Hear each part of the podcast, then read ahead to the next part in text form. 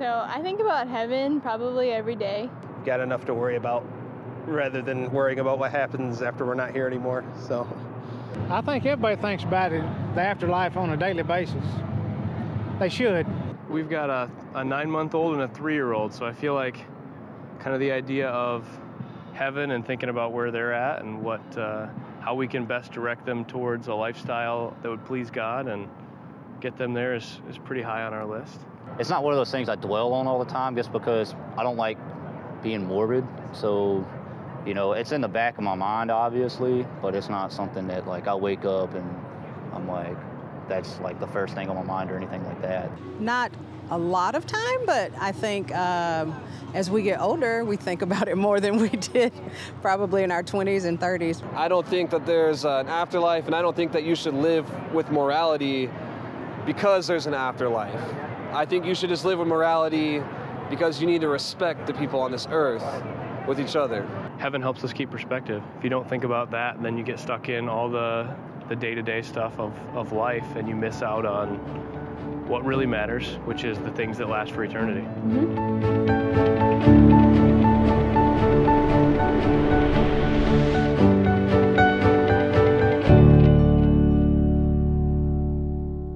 You know, it's amazing to me how few Christians even think about heaven. I think I understand why the overwhelming responsibilities of this life sometimes eclipse our thinking about the next life. Not only that, heaven seems remote, it seems irrelevant to those of us trying to rear a family or keep a job or make a living. Why should we be concerned about heaven? And yet, even though we don't think about heaven that much, there are times in our life when we long for a better place than earth, isn't there? Perhaps it's a betrayal by a close friend. Maybe it's an illness. Maybe it's the loss of a loved one or the breakup of an important relationship. Sometimes there's a disappointment in this life that makes us long for something better. Philip Yancey writes The Bible never belittles human disappointment but it does add one key word temporary. What we feel now, we will not always feel. Our disappointment is itself a sign of an aching, a hunger for something better. And faith is, in the end, a kind of homesickness for a home we have never visited but have never stopped longing for. We all long for that home that place called heaven. And contrary to what some people believe, heaven is not just some fanciful creation of somebody to help dull the pain of the reality of this world. The Bible says heaven is a real place. In fact, Jesus assured us that heaven is a real place.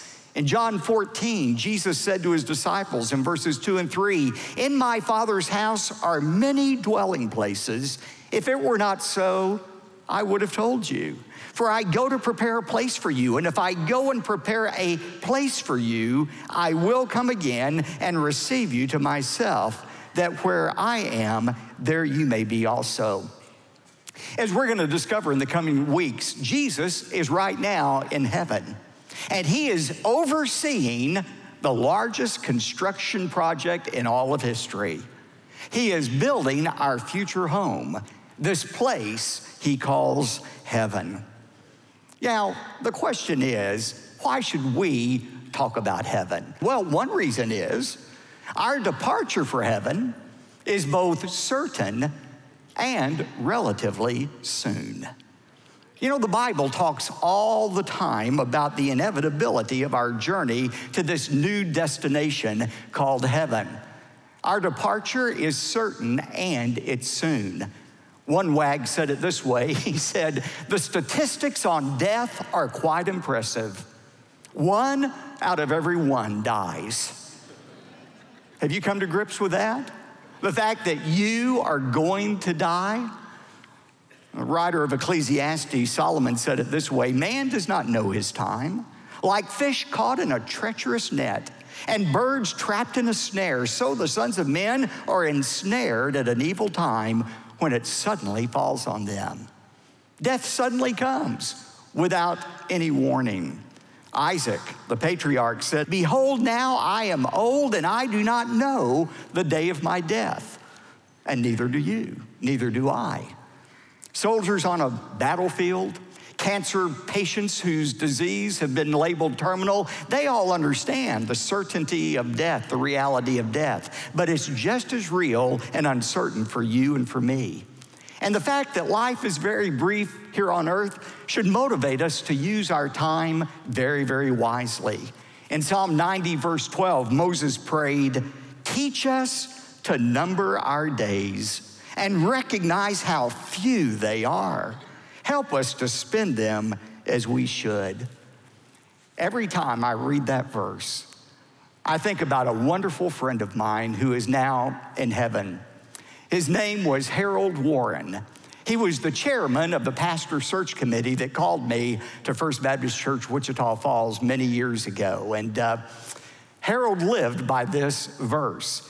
He was in his mid to late 60s when I first got to know him. And I remember going to, into his office one day and seeing this blackboard, and it was filled with chalk marks, just little marks. The whole board was filled up with those. And I said, Harold, what is that? He said, Well, the Bible says that I'll probably live to be age 70, so those marks represent how many days I have left to live before God calls me home. And every day I walk into my office, the first thing I do is erase one of those marks.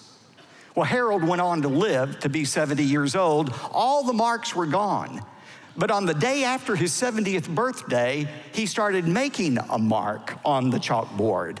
And the reason he did that every day was to remind himself that he was living on borrowed time. Now, that's what Moses is talking about. When we realize the brevity of our life, we should live wisely. But you know, recognizing how brief our time is on earth also ought to motivate us to think about heaven. Many of you know the story of Joni Eareckson Tada.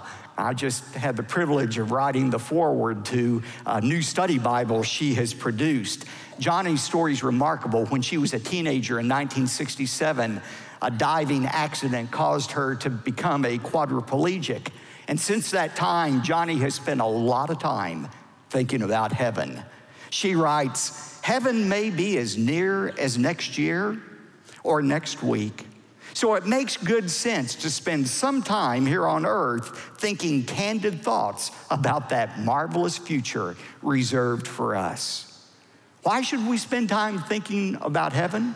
Because as we're going to see in the weeks ahead, the choices we make in this life drastically impact the next life God has prepared for us. Joni Eareckson is not the only one who has spent time thinking about heaven. As you look through history, great Christian writers and thinkers and philosophers have written a lot about heaven. C.S. Lewis said one time the problem with most Christians is not that they think too much about heaven, but they think too little about it. Lewis said, if you read history, you will find that the Christians who did most for the present world were precisely those who thought most of the next. It is since Christians have largely ceased to think about the other world that they have become so ineffective in this world. And then his famous words aim at heaven and you'll get earth thrown in. Aim at earth and you'll get neither. Here's the great irony the more we think about the next life, the more effective we become for God in this life. I've seen that illustrated in a strange way in my own life. I've heard, had this experience three times, and I pray to God I never have it again. I hope I'm finished with this. But I've had this experience three times where I was serving in a church and then called by God to another church.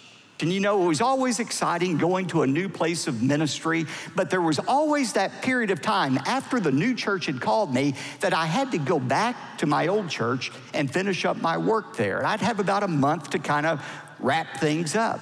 And you know, ironically, those four weeks or so were usually the most productive time in my entire ministry in that church.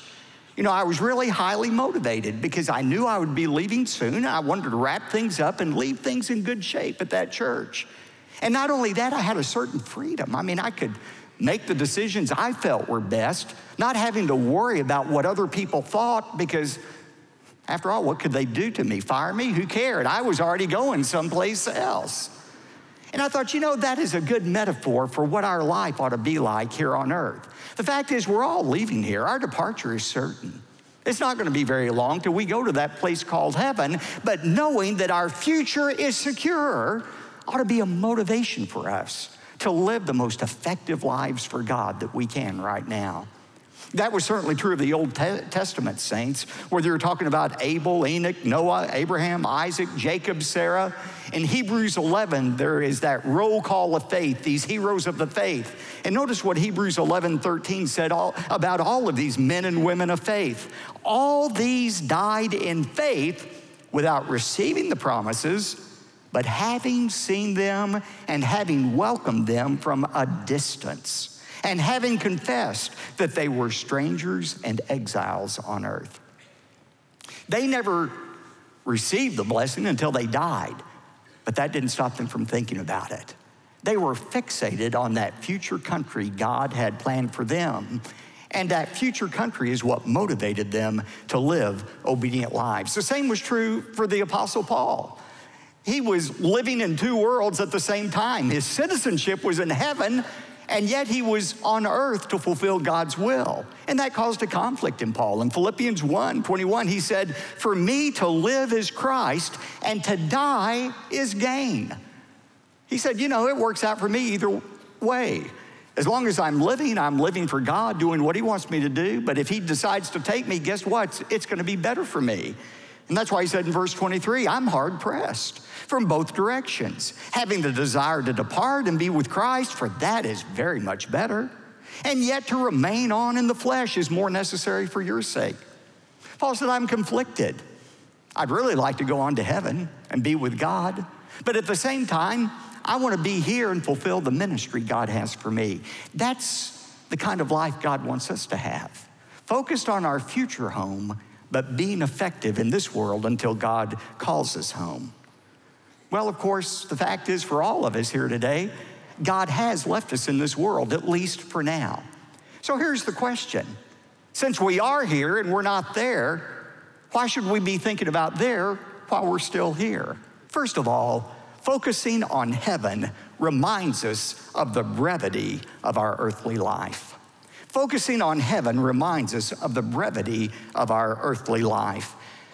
As many of you know, both of my parents died at a relatively young age. And while I certainly miss my parents, one of the benefits of their early departure was reminding me constantly of how brief our time here on earth is. It's over in a moment. I was talking to a police officer Friday night in Houston. He said, You know, it's like God has hit the fast forward button. Things are going so quickly. Have you ever felt that way before? James said it this way about the brevity of life. James 4:14 he said, "You do not know what your life will be like tomorrow. You are just a vapor." That Greek word atmos means a mist. You are just a mist that appears for a little while and then vanishes away.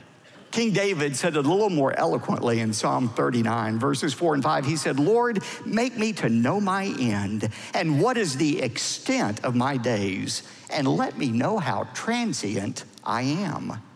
Behold, you have made my days as handbreadths, and my lifetime as nothing in your sight. Surely every man at his best is a mere breath.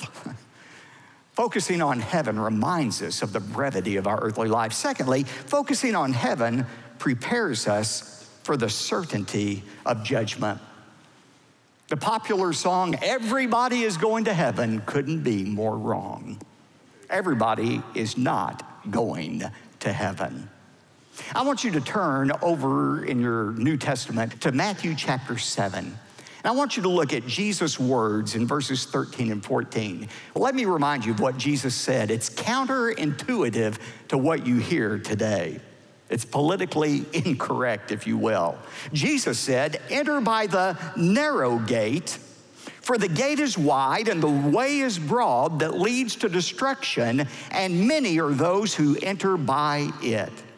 but the gate is small, and the way is narrow that leads to life, and few are those who find it.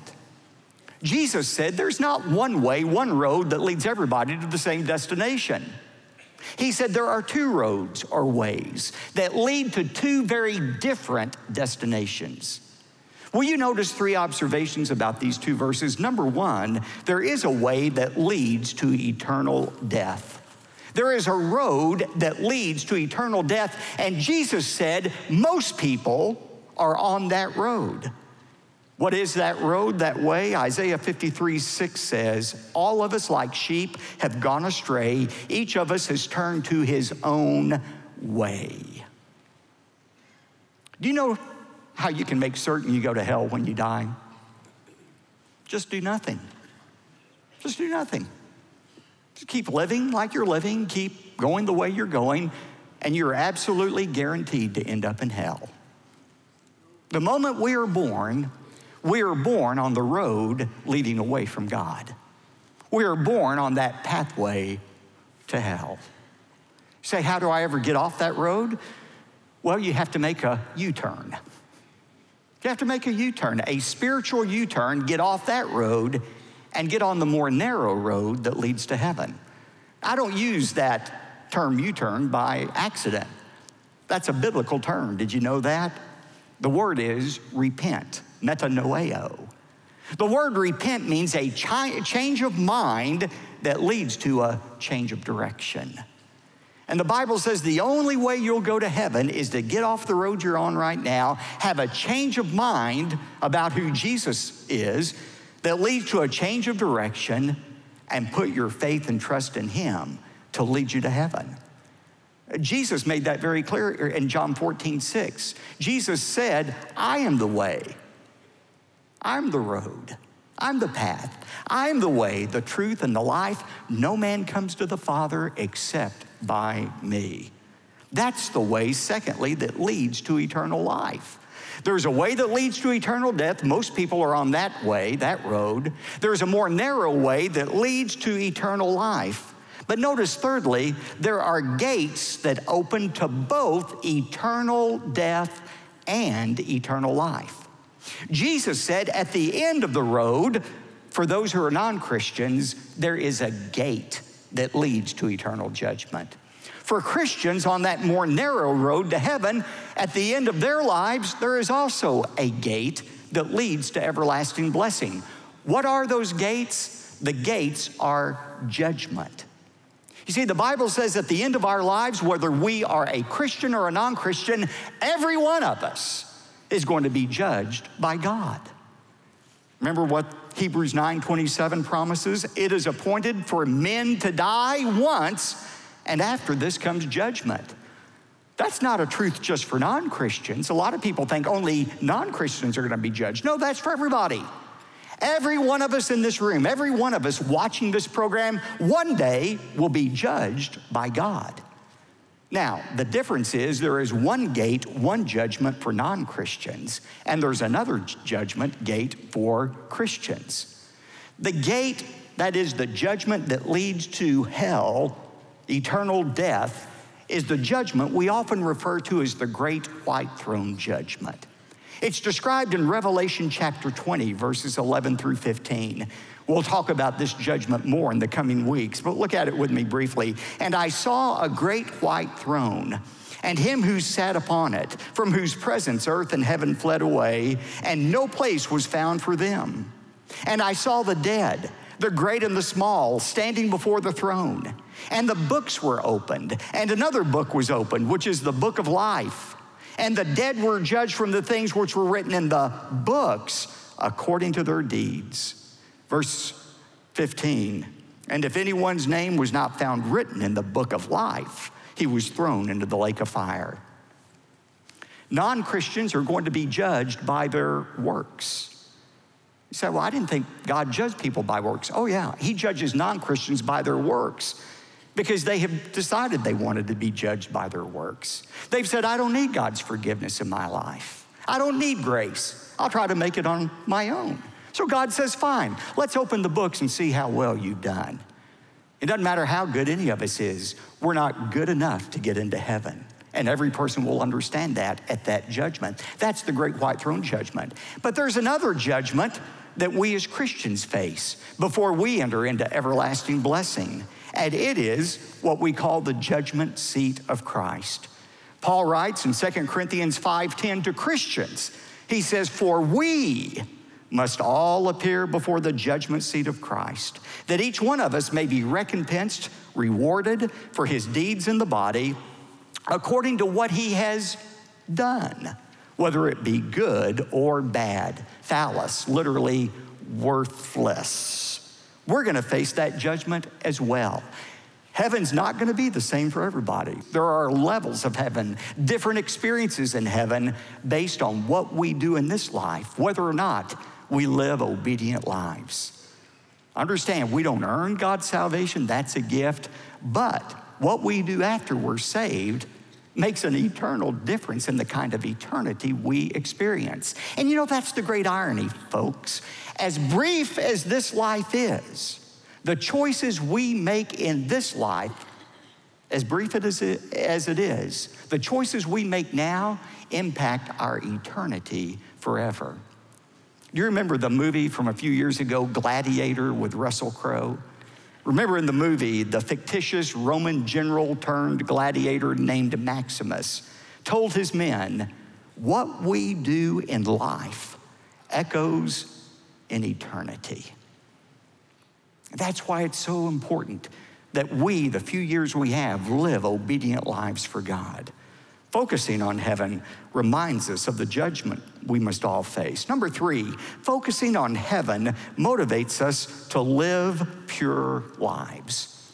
It motivates us to live pure lives. Friday, I had to run down to Houston to preach at a Bible conference. And also, while I was down there late in the afternoon, I had to tape a national television interview. So all day I was concerned, my number one concern was how was I going to keep my suit, my tie, and my shirt clean throughout the day until I did that interview. The reason I was concerned about it is I know how unforgiving the bright lights and the HD television camera lens are. They pick up on the tightest, tiniest piece of fuzz or dirt, anything at all, millions of people would see. So I wanted to keep my clothes clean. You know, I thought that's a good example of why we want to keep our lives clean. Did you know the Bible says one day our lives, which the Bible compares to spiritual clothes, one day our lives are going to come under the harsh glare of God's judgment. And He and everybody else is going to see our lives for what they really are. 1 Corinthians 3:13 says, on that day, talking about the judgment for Christians, each man's work will become evident for the day. The light of God's judgment will show it. As I said, the Bible often uses clothing as a metaphor for our spiritual lives. And this is so key to understanding this principle. In the biblical times, when the Bible was written, people wore two types of clothing. There were two tunics that every person would wear. There was, first of all, the inner tunic. These were like, I guess, undergarments today. It was pretty standard fare. Everybody wore the same kind of inner tunic. That's what people didn't see. But then there was the outer tunic. That's what was visible for everybody to see the inner tunic and the outer tunic. In the same way, the Bible says as Christians, we wear two tunics. There is the inner tunic. The inner tunic represents our judicial righteousness. What is judicial righteousness? It is our right standing before God. That's our inner tunic, our right standing before God. And we receive as Christians our inner tunic the moment we trust in Jesus as our Savior. The moment we say, God, I can't save myself, I need your forgiveness, God clothes our lives in His righteousness. So that when God looks at you and me, He sees us as totally, completely forgiven. Our sin has been covered. It's not something we earn from God, it's something we receive as a gift. In Philippians 3 9, Paul said, May I be found in him, not having a righteousness of my own derived from the law, but that which is through faith in Christ. Paul said, My clothing's not good enough to get into heaven. It's full of holes and it's moldy. There's no way God's going to let me in based on my works, my life. I want to be clothed in the righteousness of Christ. The moment you trust in Christ as your Savior, you receive that judicial righteousness. You are declared at that moment forgiven. Your sins are forgotten forever. That's the inner garment. But nobody wants to be running around heaven in his undergarments, does he? You want something else on your life as well. That's the outer garment. The outer garment represents our ethical righteousness. Ethical righteousness. That means our right acting before God. Judicial righteousness is our right standing before God. We are declared not guilty the moment we trust in Christ. Ethical righteousness is how we act after we're saved our obedience to God. It is our right acting before God. And the Bible says before we are reunited with Christ, we want to make sure that we're not just walking around in our undergarments, but that we have the finest outer garments on possible. He's talking about our behavior, our obedience to God. Did you know the Bible says one day when Christ returns and we see him, we're going to join him for a great celebration on earth called the marriage supper of the Lamb. And it's so important that we be clothed spiritually in the right outer garments. In Revelation 19, verse 8, John said, And it was given to her, that's the church, you and me, to clothe herself in fine linen, bright and clean, for the fine linen is the righteous acts of the saints. Think about when you go to a fancy dinner, maybe perhaps a rehearsal dinner or a wedding celebration. You wouldn't go, ladies, in a halter top. Guys, you wouldn't dress in your cutoffs or Bermuda shorts. Hopefully, you would wear the finest clothing that you had for a formal celebration. It's the same way when we are reunited with Christ. We want to be wearing those good works, that obedient life befitting the church. And by the way, once we put on those clean garments, we want to keep them clean, just like I did my suit on Friday. We don't want our lives to become stained by sin and disobedience. Let's face it, it's hard to keep our lives clean in a polluted world like this one, isn't it? What the Bible is saying is one of the best motivations for keeping your life clean before God is focusing on heaven and that future reunion with Christ. Peter said it this way in 2 Peter 3 10 and 11 But the day of the Lord will come like a thief, in which the heavens will pass away with a roar, and the elements will be destroyed with intense heat, and the earth and its works will be burned up. He's talking about the end times. But then in verse 11, he draws the application. Since all these things are to be destroyed in this way, what sort of people ought you to be in holy conduct and godliness. Realizing everything we see around us is wrapping up to a conclusion.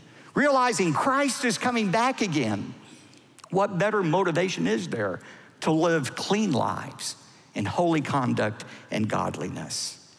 Focusing on heaven is a great motivation to live pure lives. Number four, focusing on heaven places suffering in perspective. Focusing on heaven places suffering in perspective.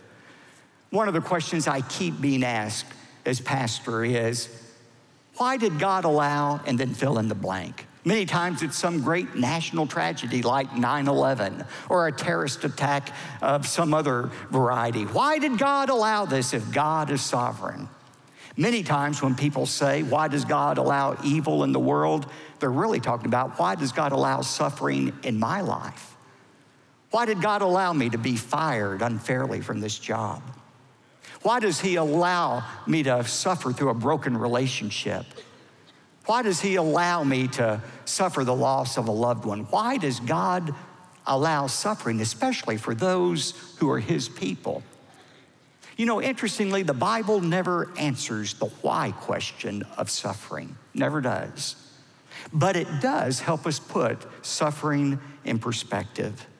In 2 Corinthians 4 17 and 18, Paul, who certainly had his share of suffering, wrote, For a momentary light affliction is producing for us an eternal weight of glory far beyond all comprehension. While we look not at the things which are seen, but at the things which are not seen. For the things which are seen are temporal, but the things which are not seen are eternal. I want you to notice the two words here Paul uses to describe the suffering of his own life. First of all, he said his suffering is momentary. You think, Paul, how could you say that? For years, you suffered every kind of tragedy known to man. How could you say it was just momentary? Well, circle the word momentary and draw a line to the word eternal. He said, My suffering is momentary compared to the eternity of blessing God has planned for me. And the same is true for you. You may feel like you're in a situation that will not end. You think this is going on and on and on and on. God, why don't you stop this? Why don't you bring some resolve to it? God understands what you're going through. He knows exactly where you are. He's saying, remember this whatever it is you're going through is momentary compared to eternity and the blessings I have planned for you for ages and ages to come. You know, we can't get our heads around eternity, can we? We have no idea how long eternity is. One writer said it this way Imagine a little bird that comes once every million years to sharpen its beak on the top of Mount Everest.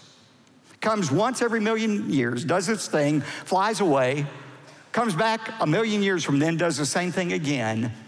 By the time that bird has worn down the entirety of Mount Everest, by the time it's accomplished that, eternity will have only begun. What you're going through is real right now. The suffering you experience may seem like it's endless, but it really is momentary when compared to eternity. And then notice he also described his suffering as light. Light.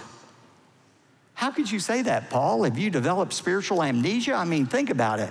You were shipwrecked, uh, you were left for dead you were beaten five times within the inch of your life, you would ultimately be beheaded. How could you say your suffering is light? Well, again, as compared to what? As compared to what? Draw a circle around that word light, and then draw an arrow to the word weight of glory. He said, My suffering is real, but it's really relatively light when I think about all that God has planned for me, the weight of his future blessing. You see, weight is a matter of perspective. I mean, if I showed you a 2,000 pound block of concrete and asked you, is this light or heavy? The answer is compared to what? I mean, compared to a feather, a 2,000 pound block of concrete is very, very heavy. Compared to the weight of a 150 story skyscraper, that concrete block is very, very light. And again, it's the same with the suffering you and I are experiencing right now. Whatever problem you're facing is real, it's heavy to you, but what Paul is saying is compared to the weight of the blessing God has planned for you for all eternity, it's light. One person said it this way when compared to the glories of heaven, the worst suffering of this world will one day be seen to be nothing more than a one night stay in an inconvenient motel. That's what Paul is saying to us. Focusing on heaven doesn't eliminate suffering, but it does put that suffering in perspective. Although God's promise for heaven is yet still future, it really should impact the way we live every day. For what we do in this life echoes in the halls of heaven forever.